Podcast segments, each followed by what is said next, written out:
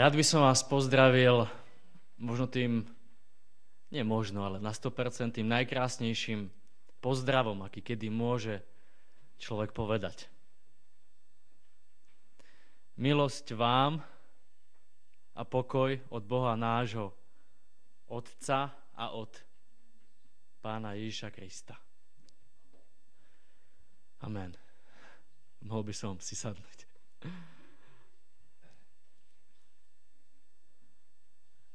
Som veľmi rád a neviem, či som aj schopný vyjadriť to, čo v tejto chvíli pociťujem, ale prijal by som si, aby sme v tejto chvíli otvárali Božie slovo.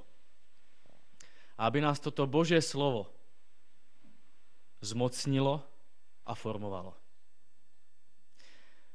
Dnes by som spolu s vami rád otvoril knihu Jozue. Poďte spolu so mnou, pokiaľ máte Biblie, buď fyzické alebo v mobiloch, prípadne v hlave.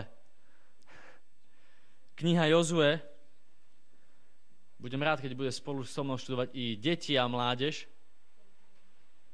A budeme otvárať šiestu kapitolu.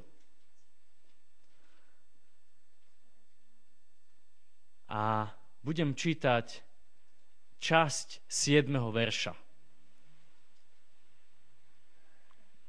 Takže Jozue, 6. kapitola, 7. verš. A budem čítať časť. Choďte a obkľúčte mesto. Je to tam? Je to príbeh o dobití Jericha. Je to slávny príbeh o zázračnom víťazstve nad najstarším mestom sveta. Trošičku histórie. Um, kto vie, Kedy bolo založené mesto Jericho? Datuje sa medzi 5000 až 4000 pred Kristom. Jeho názov možno preložiť ako mesiacov. A viete prečo? Pretože vzývalo sa v ňom lunárne božstvo mesiac. A v staroveku sa Jericho stalo prekvitajúcim mestom. A viete prečo? Viete, čomu to vďa- za čo to vďačilo tomu, toto? Vďačilo za to oáze, ktorá zavlažoval, ktorú zavlažoval výdatný prameň a aj faktu, že sa nachádzalo na dôležitej ceste zo západnej Palestiny na východ. I vďaka tomu sa Jericho stávalo terčom vojenských ťažení.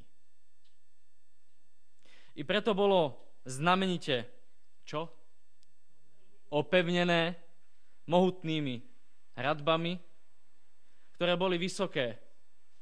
Pamätáte si niekto? Až 7,5 metra. A ich hrúbka dosahovala 6 metrov. Mestská brána sa na noc zatvárala. Jericho pôsobilo ako nedobytné mesto. Nie však pre Izraelcov na čele, ktorých, ktorých tiahol hospodin. Ale aj Jozue tam bol. ja by som rád podotkol dôležitú vec. Obliehanie Jericha nebolo vojenskou akciou, ale skúškou viery. Prostredníctvom Jozu, Jozua tam je, dáva hospodin Izraelcom taktiku boja. Vzhľadom na prepevné hradby Jericha a dobre vycvičenú obranu mesta sa hospodinová taktika javí ako absurdná. Z nášho uhlu pohľadu. Žiadne obliehanie, žiadne útoky na opevnenie, len obchádzanie mesta. Mesta kým? Kňazmi, trúbiacími na rohoch pred truhlou hospodinovou a kým ešte? A ostatným zvolenským ľudom. pardon, izraelským. Počas šiestich dní sa zdanlivo nič nedialo. Zdá sa, že Božie mlyny melú, a dovolte mi za nevhodný výraz, že Božie mlyny melú trapne pomaly. Až prišiel 7. deň. Deň plnosti, deň dokonania, keď míra bola dovršená. Ľud obíde mesto sedemkrát a celý tábor na rozkaz aký? Boží rozkaz spustí mohutný pokrik. Cikicak, cikicak! Asi nie tento pokrik.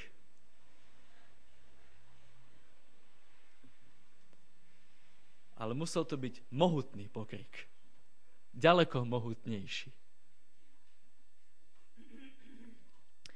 A priatelia, jediným výkrikom dosial mlčanlivého ľudu silné hradby zrazu padajú.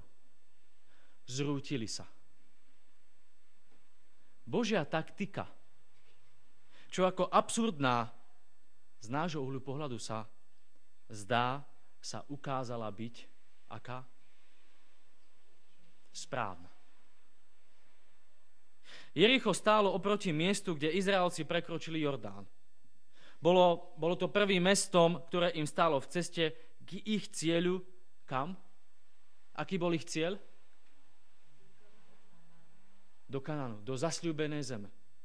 Do zasľúbenej krajiny. Od úspechu pri Jerichu, od úspechu pri Jerichu sa malo odvíjať ďalšie dobývanie krajiny.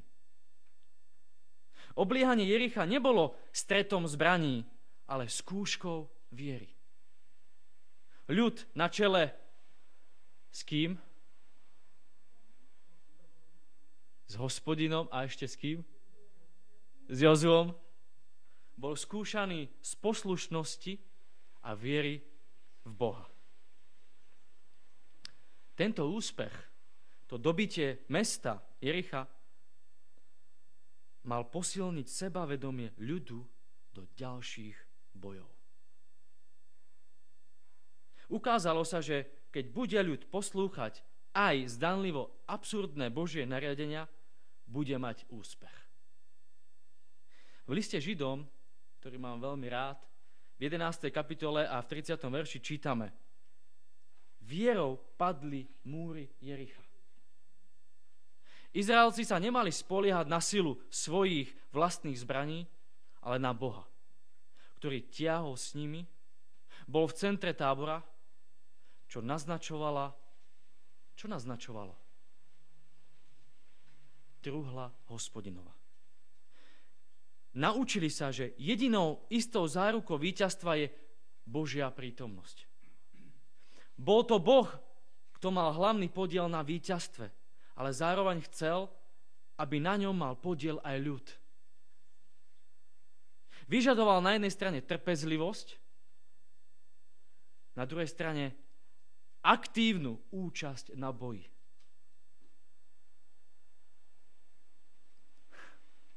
Otázka. Čo s tým však máme my? Čo s tým má súčasný človek vo zvolenie?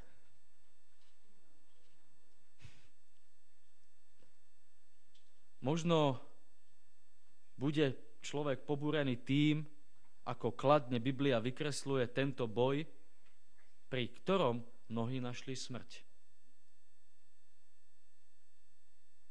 Skúsme sa pozrieť na tento príbeh, tak povediac, z druhej strany. Predstavme si, že chodíme priam do úmoru 40 rokov púšťou. Vedie nás zviera, že neputujeme nadarmo, že nás na konci čaká vytúžený domov, zasľúbená krajina. Avšak Čo v nej zbadáme ako prvé? Čo?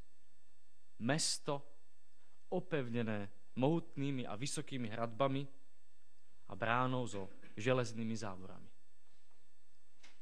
Je to ako človek, ktorý celé roky chodí s Bohom. A keď už čaká odmenu, stojí naraz pred, pred skúškou, ktorá je nad jeho sily a schopnosti. Môže to byť čokoľvek.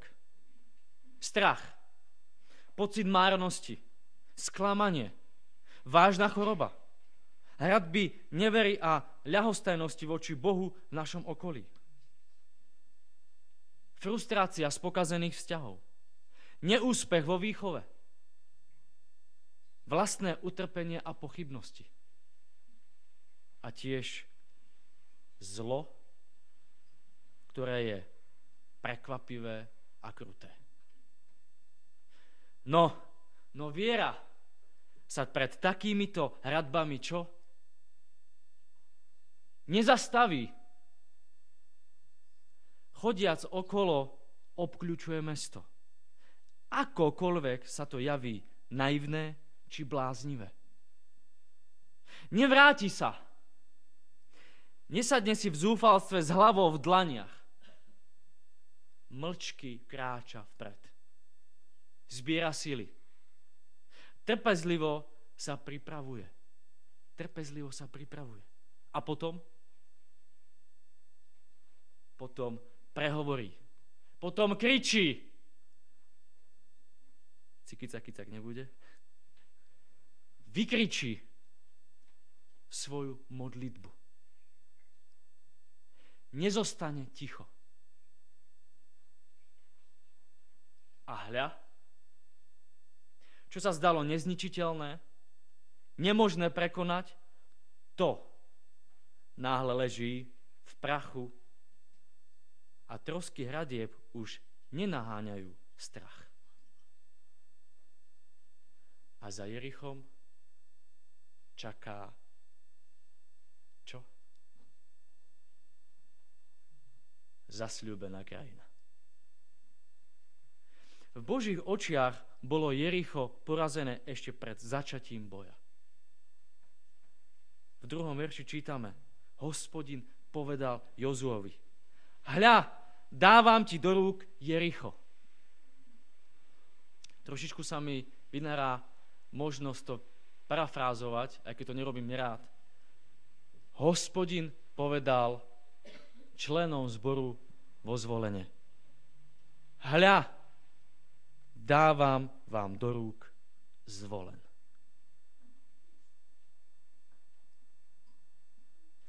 Aj ako kresťania bojujeme proti nepriateľovi ktorého porazil ale Kristus. Diabol dostal na Golgotskom kríži smrteľnú ranu. Mohli by sme to nazvať harpúnu do tela. Sice ešte trhá, ťahá, hádže sa a bije okolo seba. Snaží sa nás stiahnuť do hlbín. Ale priatelia, povzbudivé je to, že je to porazený nepriateľ. Je to porazený nepriateľ.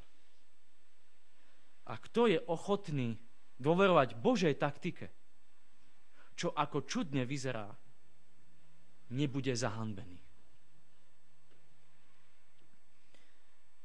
Nie všetkému, čo nás v živote viery stretáva, musíme hneď rozumieť. Niekedy pochopíme zmysel Božieho plánu, až keď ho posluchneme. Božie plány, čo ako čudnými sa javia, obstoja a nebudú zmarené. Príbeh o dobití Ericha nás učí dôverovať Bohu tak, ako by všetko záviselo iba od Neho a konať tak, ako by všetko záležalo iba na nás. Milujem túto vetu a radu ešte raz opakujem. Príbeh o dobití Jericha nás učí dôverovať Bohu tak, ako by všetko záviselo iba od Neho a konať tak, ako by všetko záležilo iba na tebe, na mne, na nás. Pozbudzuje nás, aby sme aj cez prekážky dokázali zahliadnúť Božie kráľovstvo. Nebeské kráľovstvo, zasľúbenú zem. Učí nás trpezlivosti.